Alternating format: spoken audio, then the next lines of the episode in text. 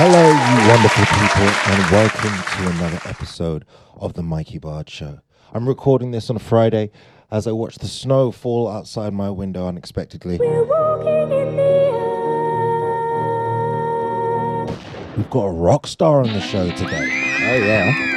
In the next few moments, I will be calling and he'll be telling us about his musical journey. I won't tell who it is just yet. That will be a surprise. But let's just say he's a friend of mine. That's a little clue there. Um, so we're gonna get the rock star on the show. You know, I like to call people unexpectedly as well. So, um, well, he's expecting the call, but he doesn't know when I'm gonna call. You know, I like to pounce, so you get that raw, you know, that, that, that truth. You know, that's how I like to do it. Uh, we've got some jokes that have been sent in from you viewers, um, and the theme is musical. So you've been sending in your musical jokes. Let me read these out. Uh, number one, in no particular order. What did the robbers take from the musical store? The loot.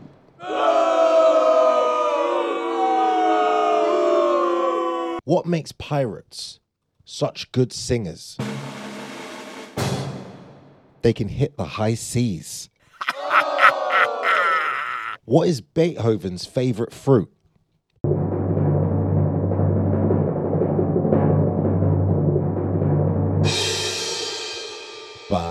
Banana. what is a British rock star's favorite meal? Headbangers and mosh potatoes. Roll out the red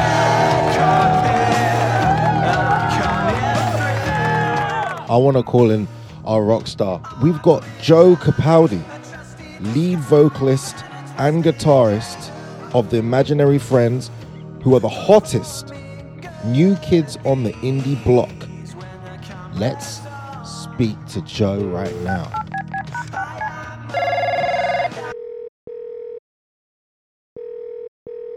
Blow the bars. Joey, baby, how you doing? Hey, not too bad, man. How about you? Already introduced you. I said we've got Joe Capaldi in the show, your lead vocalist and guitarist of the Imaginary Friends.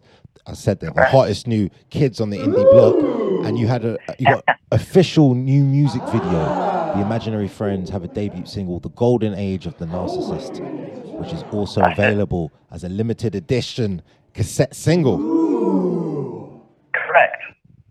Well, this is Correct. Well, let's let's. I want to. I want the audience to get to know who you are.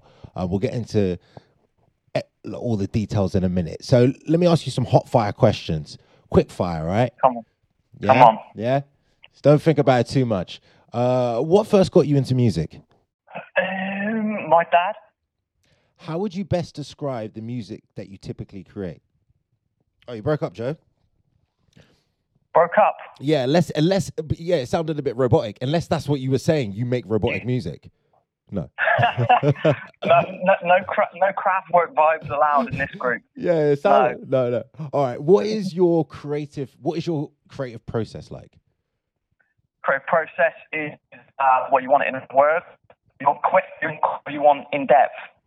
Uh, um, quick fire, quick fire. Quick fire uh, musical songwriting process is long. Well, that that was quick. That was quick fire, mate. You took it, but fair eh. play. If if you if you could go open a show for any artist, who would it be? Ooh, Tom Waits. What is one message you would give to your fans? A Message you could fancy soon. Do you sing in the shower, and if so, what songs? Uh, I do. I sing Judy Garland, Life is Just a Bowl of Cherries. Can you sing it now? No. I'm too shy. Sorry, All right, I'll see you in the shower. What is the mo- what is the most useless talent you have? Ooh, most useless talent I have. Well, I got quite a lot of them. Um, a lot of useless ones. Oh, what is the most useful, useless talent I have? Um, That's a useless one. Making a motorboat with your mouth. I heard. oh, yeah. That- useful for situations. That's like- quite I don't know. Uh, checking locks. checking locks. I've got a lot of kind of uh, OCD tendencies, so at night I've got a lot of techniques for checking the locks, making sure you know I've got three locks on my front door.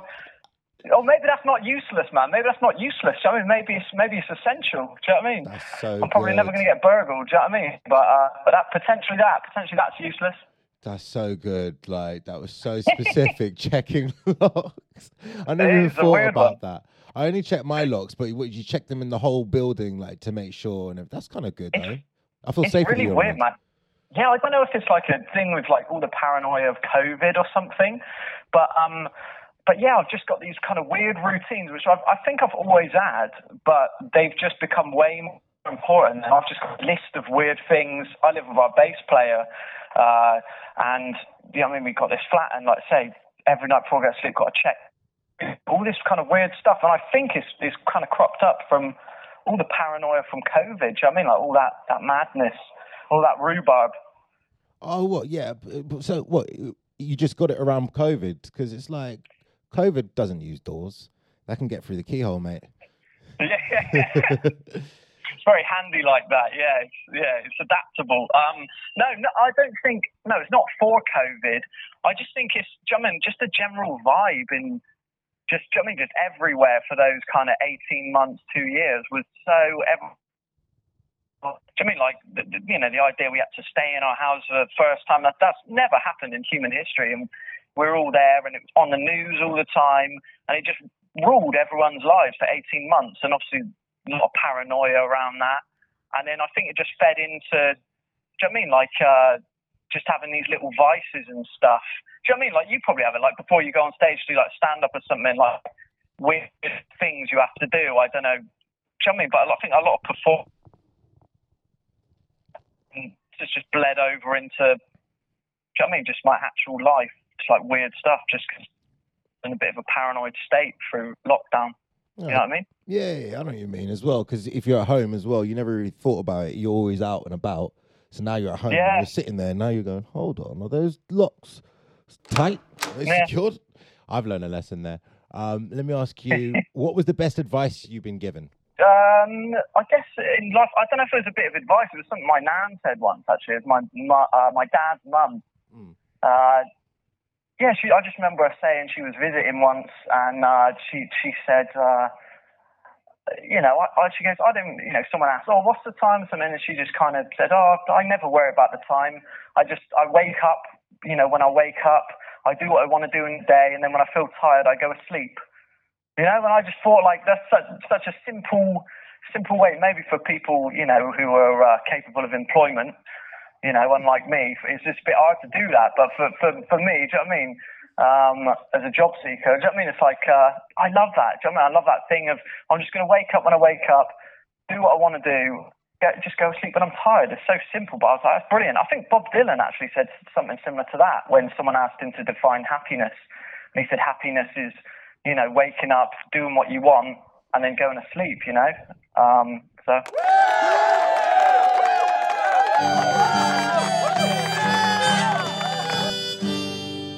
Happiness. Wake up. Go to sleep. Can I ask a question? Actually, it's been on my mind though, because your last name is. Capaldi, right? And Yeah, yeah. And, and recently, I was like, why? Do, I hear like Lewis Capaldi. There's Peter Capaldi, and then, and then I was like, yeah. and it sounds Italian as well, and but they're Scottish. So, are you? What's your heritage? Are you, is because I know there's like a Italian diaspora in in Scotland. I found out about that. So before I say that, what is your heritage though? Where's the Capaldi? My house. Well, it's my my older brother was, was really obsessed with this a couple of years ago and really went to town on kind of researching it all. But basically, um, on my dad's side, which is obviously where Capaldi comes from, um, they were from a village on the mountain um, between Naples and Rome in Italy. Uh, Cassino is called. Um, so I think they were all they lived there, and I think a group of them moved across 1902. Um, and they moved over then, and, and some of them settled in Bristol, some of them settled in Belfast, some of them settled in Glasgow, um, some of them uh, I think went to Dublin as well, and then some of them went went on to America. Um, but yeah, they would they come over around about that time, and just they uh, I think what most Italians did around that time when they when they come over would what they do would either be um, sell ice cream or um, be a street musician or be a petty criminal. You know, There's a lot of uh, you know scouring through all the records. My brother found a lot of evidence of our family involved in petty crime and all That's what I this found. stuff. That's what I found because I didn't Was know if it? that was true. I looked it up and there was this archives, right? And then it kept Yeah, saying yeah. like, um, this guy stole some ice cream, right? And there was loads Yeah. of people connected with this ice cream van thing. And then it was like 1940s. I was like, was there ice cream vans in the 1930s and 40s? Yeah, yeah, yeah. That was that was a huge thing, man. That was like for Italians coming over.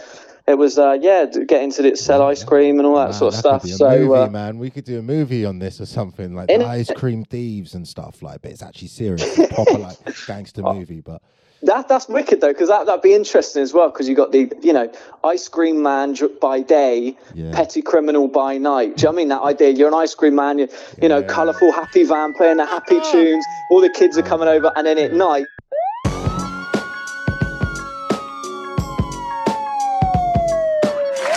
There you go, Bart. You can't that. Yeah. Film idea for you, man.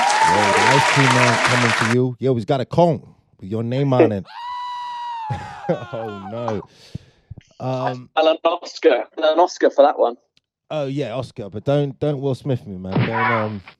Yeah. What do you make of all that? What do you make of all of that? As someone Come who is, on, you know, Joey, in the back. acting business, what, what What did you make of all that stuff? Well, I'm doubly affected because I'm also like, you know, I, I I've done presenting and stand up comedy before. You Yeah. know what I mean? So it could be either way, where uh, you know, there's there's a project and I'm in and it's up for an award, or I'm on stage just doing doing that thing. I'm kind of more s- towards if if you've got to pick a side, team Chris, because Yeah. And, and and I think you should be, and I'm hoping you are, because imagine if you were performing, right? You know what I mean? Yeah. And someone didn't like your song.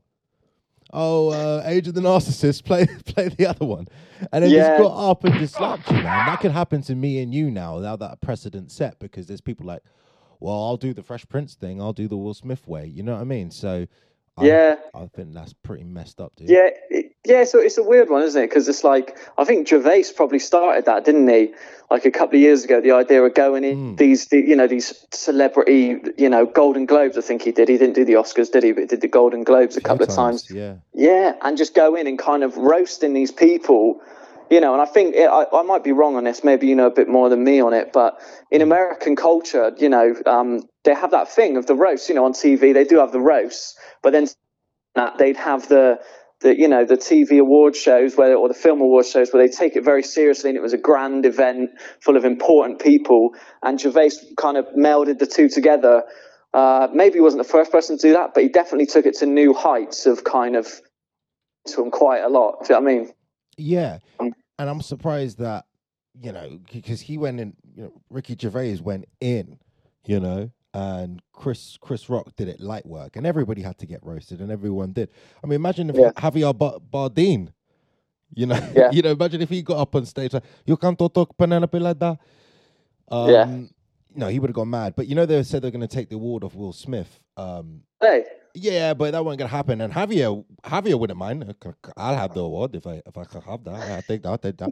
um, but there's a thing, dude. There's called the Streisand effect. I've heard people talking about this, and uh, Okay. and it's um, it's the phenomena that occurs when an attempt to hide or remove or censor information has unintendedly kind of is is is the consequence of actually increasing that information. okay. So you blow it up. So basically, like, if if if Jada was sensitive about her her hair, right? Yeah. Um, and and Will Smith was sensitive towards his wife's feelings.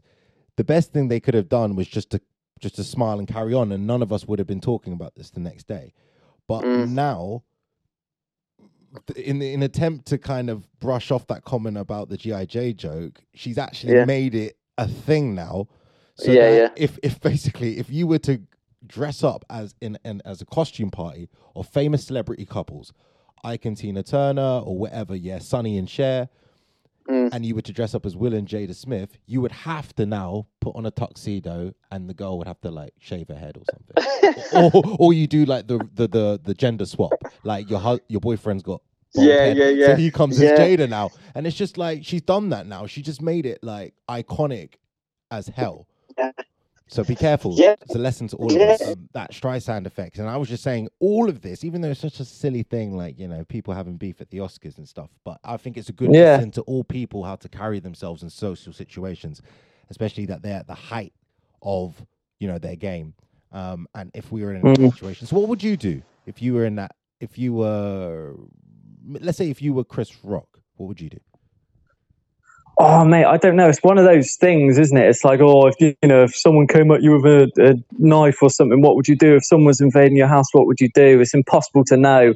You know, everyone would like to be like, oh yeah, I'd say something. Do you know what I mean? Like, you, I don't know. Like, I don't know to be honest. I get what you're saying. Like, Chris Rock in a way conducted himself with grace, and you know, and was the bigger person in a way. And in a way, I'd aim for that. But in another way, I, I don't know. I'm quite an emotional, you know, type of person. So I don't know. I don't know. Maybe I'd have done what Will Smith done. I don't know. I don't know. It's impossible to know. So, do you see yourself as an artist or an entertainer? Oh, an artist or an entertainer. Um, I I guess for different parts of the process, different things. So when I'm when I'm writing the songs and crafting the songs, demoing the songs, I guess it's more an artist, a creator, you know, that kind of thing. Whereas when you're out there performing them to the people and you're on stage, I feel more like an entertainer, I suppose. Um, although that word is a bit loaded, it's a bit of a loaded, weird word. Um, but yeah, I guess that's just what you're there to do. Even if you do it, you know, in some, you know, entertainer could be like a you know dodgy karaoke singer or something like that. That's an entertainer. Do you know what I mean? So it's a bit of a weird word to say, but in a, another way, it's kind of like that. You know, it's basically what you're doing. But Jim Morrison was an entertainer. Do you know I mean? He did it in an unconventional way. So that's what interests me. Just find a way to do things which is a bit more unconventional. Uh, what's your three favorite rock albums of all time? Ooh, three favorite albums. Three best. Well, I guess the ones which I think are the, are the best um, would be closest to perfection. Uh, Nevermind by Nirvana, uh, Velvet Underground debut album, and um, uh, what other one? Um, I guess Sticky Fingers, Rolling Stones, probably. That last one, I'm not sure. There's quite a few contenders for the third place. When did you realize that your group, the imaginary friends that you're in now, um, Mm. now forever and all time, is it, when did you realize that they were unique? Um, I, I, I don't know. What kind of was birthed out of that idea of let's do something unique, let's do something different, which, you know, which yeah, yeah. Let's, so, so I guess right from the off, really, that was that, that's been the kind of uh, the manifesto from the from the beginning. Let's do everything as as different differently as possible, and you know, and let's really strive to to do things differently and in a different, interesting way. Yeah, and, and that's the thing. Your your look is so unique. It's interesting. People are liking it. You gig regularly, don't you? Like you're always kind of doing shows. Well, yeah, well, we only, yeah we only did our first gig like two two three weeks ago. We did our first gig, um, but yeah, we've been intense. You know, since we've been going. You know, we've only only been a group really. You know, over lockdown we were getting everything together, but in terms of announced to the world, you know, we've only really been out there since November.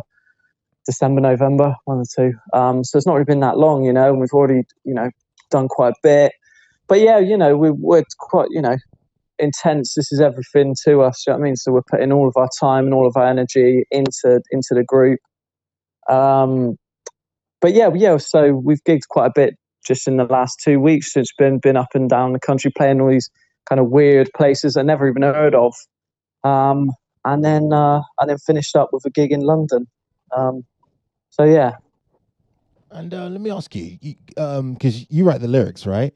And um, yeah. and you write songs, and so do you see your lyrics as a form of poetry or as a collection of like catchy lines and Um, I don't know. For me, the process of writing the lyrics is like a really long, long process.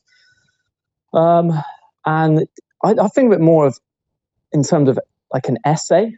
you know, it's like a study. It's like a little miniature case study of a certain thing. So like, you know, each each of the songs that you know for the group is like we pick a subject, or I'll pick a subject which I want to explore, and then just kind of, you know, study them. I was actually looking up, trying to find the lyrics of the Imaginary Friends. So do you put your lyrics online? Because I'm trying. Oh, to, I'm looking up. I was typing in the Imaginary Friends age of the narcissist to try and break down.